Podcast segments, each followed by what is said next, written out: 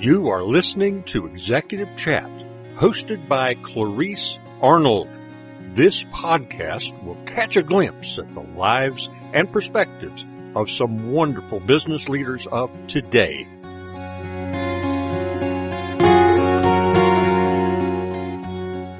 Hey there, friends. I'm Clarice Arnold, and you're tuning in to the Executive Chat, the podcast where a future executive interviews current executives. The goal here is to catch a glimpse at the perspectives, lives, and minds of the business leaders of today. Today, joining us, we have Ed Price, the most compelling community leader in North Carolina. Ed, I want to set the stage for a minute so our audience will understand just one way that you impact families and communities. In 1969, a couple with four children wanted to move to High Point, North Carolina, so the father could practice medicine in his community. He was fresh from the Mayo Clinic and had decided to move to a warm climate close to the North Carolina mountains, which he loved. That couple was my grandparents, and you were their realtor. That's just one way of how you impact lives tremendously, and especially mine. Before I was even born, by making people's dreams of home ownership come true. I'm so pleased to have you on the show. Thank you. Well, thank you. Uh, uh, yeah, I sure am glad your grandparents came here and your father came here and they were wonderful people and Dr. Arnold was very highly respected and loved and admired and he was my doctor for every many years. Now, Ed, how did you get into real estate? I somehow finished college, Mm-hmm. which was a struggle, and um, I was going to come back to High Point and just work with children. I wanted to work at the Y, and I wanted. I was teaching swimming, special needs children, and things like that. And I was coaching the High Point swim team, and so my my future was going to be working with children. But I had to get a job where I could make some money I think I got fifty dollars a month for coaching the swim team, and you know I couldn't pay my rent. So somebody said, "Well, get into real estate. Uh, your hours are flexible." Well, learned real quick they weren't so flexible. I had to be available when the seller or buyer wanted me to be available. But I was blessed or lucky. I was able to start a career in real estate and still coach special needs children, little league baseball, little league basketball and stuff. Still got to do the things that I love doing. So you're lucky when you're in a job when you can do what you love doing and still have a job. And so that was 46 years ago, 47, well, I don't do math, but anyway. So I was able to still work with children and, um, start a career in real estate. It's amazing that you're so passionate about children, Well, and especially children in sports in this community. Why are you so passionate about that cause? When you're trying to work, and I've done other things besides sports, but mostly sports, because you have to find something in common with the child to relate to them. I mean, Mhm. most of the kids that I, short children that I worked with, if I'd go in there and read them a book, that wouldn't have turned them on. If I took them out to shoot a basketball or hit a baseball, you, you have to get on something they like so you can communicate with them. I mean, if I went down there and read poems to 20, 15 kids, that's how many were on the baseball team, I don't think I would have connected with very many. Now some of yeah, but anyway, you, you- find something that you have in common with people, whether it's that or business or whatever. You try to find what do we have in common. Cause I was reaching out to children and I wanted them to accept me. Now, Ed, you are first and foremost a communicator. And No. you just said that what you try to do is you find something in common with everyone you meet, especially children. You have a passion for that. But I bet also the people you come in contact with every day and you work with. So would you say that that's a good piece of advice um, to people who want to pursue communications? It worked for me. Mhm. Now you can only be you. And if you're fake, especially children, have a real, I they got a seventh sense or sixth sense, where they can find out if you're fake. Uh, your heart's got to be in it because you can't try to be something you aren't. And the Lord gave us all strengths and weaknesses. Mhm. You t- try to relate to people, especially in business when you meet them for the first time Mhm.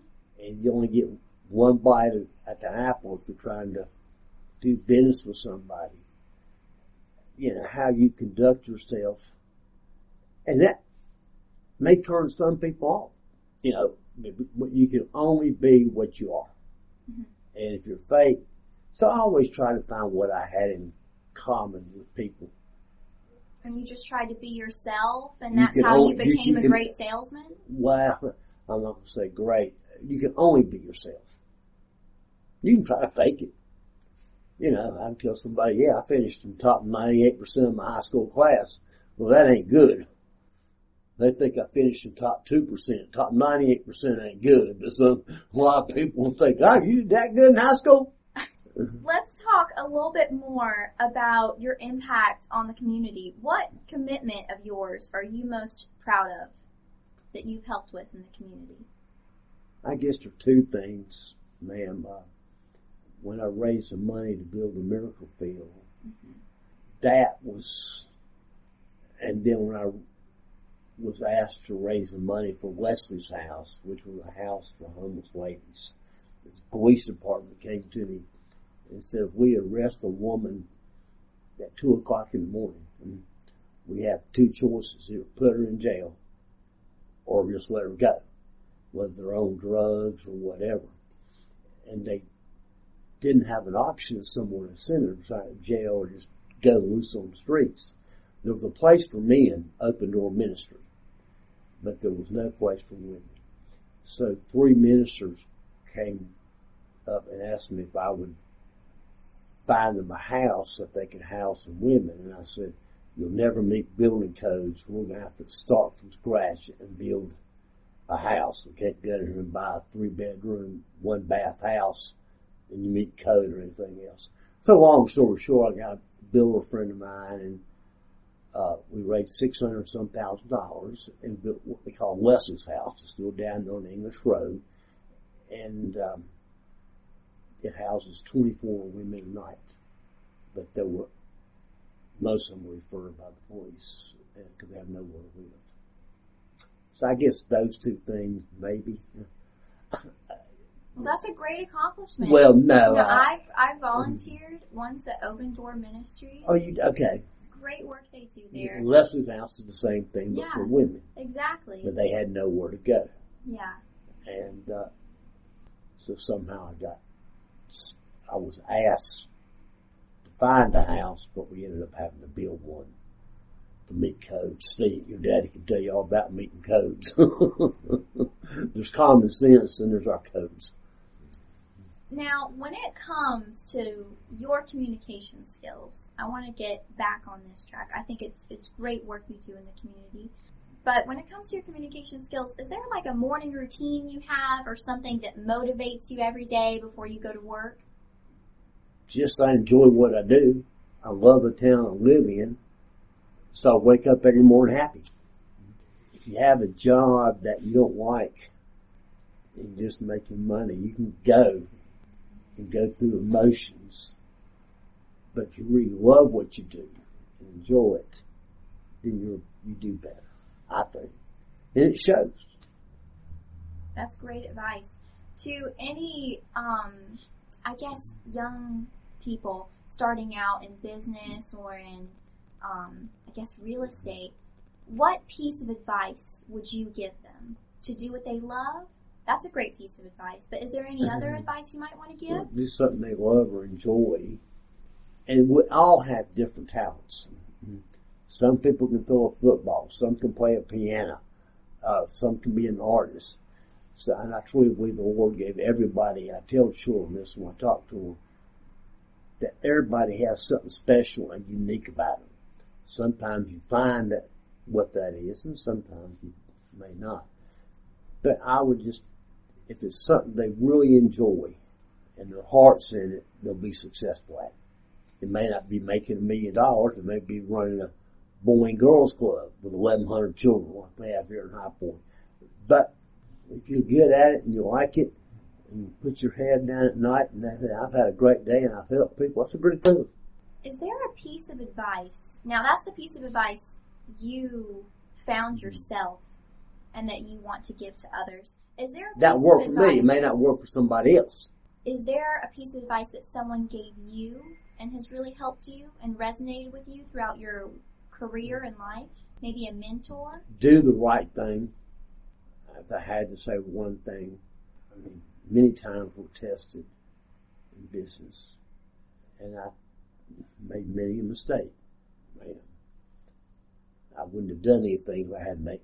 If I did anything, I had to make mistakes. Not everything was perfect. Yeah, You never hit a home run every time, absolutely. but um, be yourself. And a lot of times with a customer or business situation, like I said earlier, you only get one bite at the apple. You do the wrong thing one time, but I ain't going to use that guy to sell my house or buy a house. You know, so. And if you aren't truthful, you're going to get caught. Nine out of ten times. I mean, you, you forgot what you said or what you did two years ago, three years ago, whatever it is. So just, but that's, that's what kind of worked for me. Everybody's different. Um, I agree with you 110%. You should do what you love. You should be honest and you should pursue it because people will see if you're fake. You're a very genuine person and your communication skills and your love for people comes from a great place. And Thank I you. think it's one of the things that makes you an amazing salesperson and an amazing mm. person in general, which is way more important. Yes, ma'am. I, and I'm not saying I'm any of those things, but Well, you you know, are. you, no, I'll- I'll say it then. Well, thank you. It's nice coming from an intelligent person. Uh, well, that person tell me I was smart or say you look good at a seeing eye dog. So you go in and look good. But no, it, it, uh, I've been lucky and happy in life, but I've been able to do things that I wanted to do. I'm been going up to his house at five o'clock on a Saturday morning to take his brothers down to Little League basketball at the old Whitey to sign up. It started at eight. You had to be in line and, oh gosh, yeah. Coach his brother in baseball. He was an all-star team on the second, played second base. Mm-hmm. And them boys come riding horses up there occasionally. That's instant entertainment. You married it. I mean, you were born into an entertaining family. Oh yeah, the Arnold mm-hmm. clan was always, always involved in sports. I had, I mean, Sherry and a couple, and Rosemary won the state championship in basketball. Oh yeah, I remember they were going down to Raleigh and playing the state championship. It was 20 some years ago and I bought the whole team a pregame meal. Ooh. She played for Southwest. And, and they were going down to play in the state championship and I called the coach out there. Said I want to buy all the girls a pregame meal. And we did it what's now called Blue Water. Back then it was something else. But, uh, Did you love coaching teams? yes ma'am. What kind of sport did you love coaching the most? You said that you coached a swim team. The one I got the most appreciation out of, man, when I teaching paraplegics and special needs children school. I did that for about 10, 12 years at the YWCA back in the 70s and 80s. That gave me the most satisfaction. Because most of these people, um, swimming, they used every muscle in their body they were paraplegic, of course it built their upper body, they had to learn to go float and do their arms, and that was the best exercise they could do. They couldn't run track. Uh, you know, and special needs children were so appreciative and so happy. Probably the most rewarding thing. That wasn't really coaching the team. I coached the high point swim team, but that was I probably did a hundred children a year, uh, paraplegics. Well, that's nothing, but, um, and now all the pools around have ramps that go down. Yeah. See, back then there weren't ramps, ramps that took, they could ride the wheelchair down the pool. Mm. So I had to help them get in the pool. Mhm. Yeah, where n- today it's a whole lot different. Yeah. They started building those ramps about 20 some years ago. But anyway, Well, I mean, things like that have played such a big role in our community and in our personal lives as well. As you know, I have a cousin who has Down syndrome and he's played on the Miracle Ball team. Oh, has he? Absolutely. Oh, that's great. Well, I'm trying to get him to build a, uh, side of it, a soccer field Oh, wow. that would be for special needs children because every child in a wheelchair or a walker can kick a ball. Mhm. I've been trying for five years to get them to do it. Um, when I was on the school board, there's nine acres up there beside the Miracle Field. The school system owned it. I talked to of High Point. Not I, that's the worst word in English language. Long story short, got the school board on a six-five vote to sell that nine acres to the city to expand the Miracle Field. And we will build a soccer, well, not anywhere close to regulation, but there wouldn't be a goalie and every kid would get a chance to score. score. And that's the one thing I'm still trying to do today is the city spent three hundred thousand to buy the land. Mhm. The school system was going to build a maintenance hut up there What? at the entrance to the High Point Athletic Complex. I think the soccer field is a much better idea than a maintenance hut. Y- yes, and more paved parking because we run out of paved parking up there, and those children are in walkers and wheel walkers and wheelchairs. Mhm. So I had this got this crazy vision, man, of um, doing soccer, and I, it should be up there. The other fields up there beside the Miracle Field of soccer. So special needs children need to play at the High Point Athletic Complex. At first they wanted to build a miracle field down here at Harville Park. Mhm. And I thought that was foolish. I said, they, these children need to be mainstreamed Yeah. and play up there. We got Little League football going on Mhm. youth soccer and you go in there on a fall Saturday morning between Little League football and youth soccer and miracle field. You can't, but I felt like it's important those children be, um, mainstreamed and be up there the High Point Athletic Complex, not somewhere off by themselves. Absolutely. So I don't know what the city can do. I keep bringing it up every Parks and Rec Commission meeting. Well, Ed, do you remember your first real estate deal? Mm-hmm. Could you tell us a little bit about that experience? It was a nineteen thousand dollar house over here on Eastchester Drive, where the mall is now. I guess Liberty Steakhouse, what's Austin's now, was there. There, a bunch of, there were a bunch of houses there. This was in '74. There were a bunch of houses there. It was nineteen thousand five hundred dollars, and I sold it to, yeah, that was the first deal. Uh, how did you feel after selling it? Were you like, this is, this is the path I want to be on? I still didn't know 'cause I'm still more interested in children, but it made me feel good to accomplish something. Yeah, absolutely. I mean, I, you know, I, yeah, it accomplished something since family had made a sale. So when did you decide that you were going to keep being a realtor?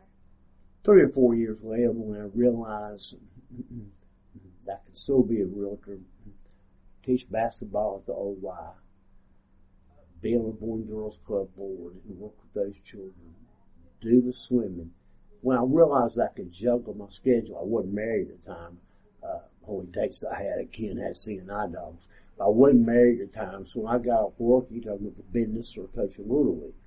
And I learned if a customer wanted to see a house at 5.30 that day and I had Little League ball practice, I'd say, which wasn't a lie, I'd say, God, I've got, already got an appointment at 5.30, can I meet you there at 6.30? Or 7? or can I meet you at 4.30? And I didn't lie. I had an appointment with Little League ball team. So I was able to, to nest my way through it all. So the community came first. Yeah, basically. But That's a lot of responsibility. well, I, I was lucky to be able to do them both at the same time. So I didn't have a job traveling. I was in town all week. Mm-hmm. I was free on Saturday and Sundays. Well, I had open house on Sundays, but I had practice after. You know, so it just I was able to make it work. So I wanted to. So, Did you have any role models or mentors along the way helping you? oh, sure, there were people I looked up to. I've always say say that I was raised by the greatest generation. I was so lucky. We were raised by the greatest generation. Mhm. We didn't have a world war. Vietnam was terrible. We didn't have a depression in my lifetime. So I came along at a great time. And yet there were plenty of people that I've said in my mind, what would so and so, and this goes back to business, what would so and so do in this situation? And I tried to, as best I could.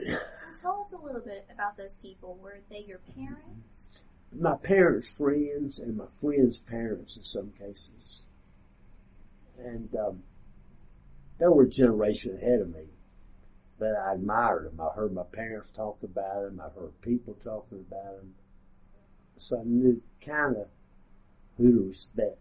I mean, on Halloween, I didn't go throw eggs at their house. I could do That's good. That's whatever. good. Didn't TP their houses. Now, goodness, how long have you been working at, here at Price Realty? I've been in real estate 47 years. And started this company 20 years ago. Wow, goodness. Well, I thought I couldn't get a job anywhere, so I had to hire myself. Oh goodness. What qualities would you say you look for in those who work for Price Realty? Common sense. That's a good one, yeah. Uh, you know, all this algebra and French I took in high school and never use it today.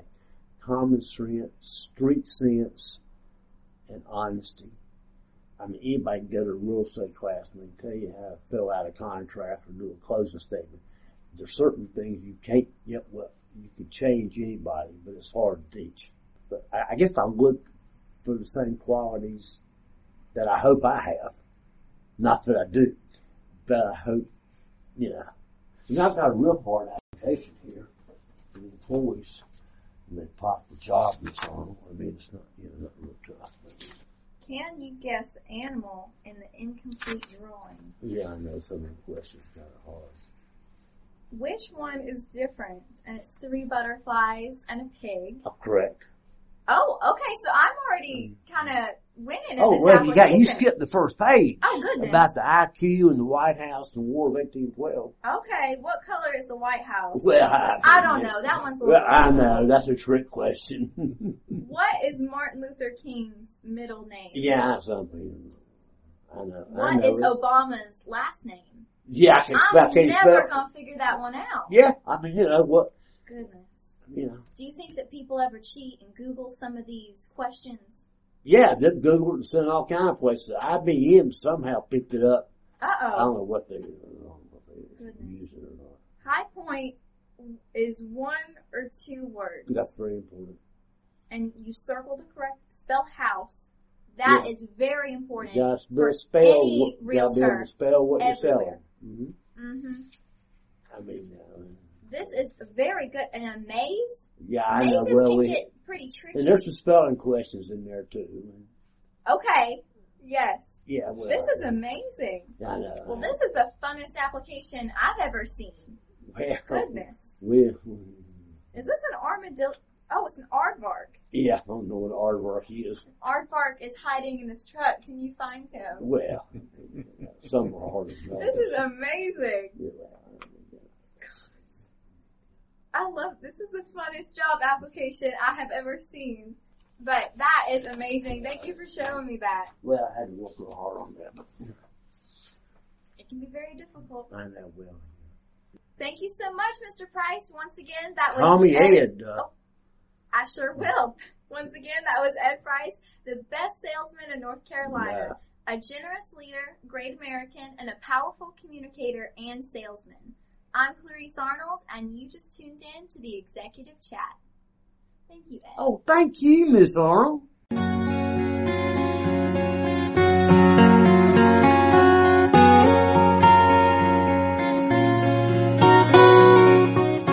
You have been listening to Executive Chat with your host, Clarice Arnold.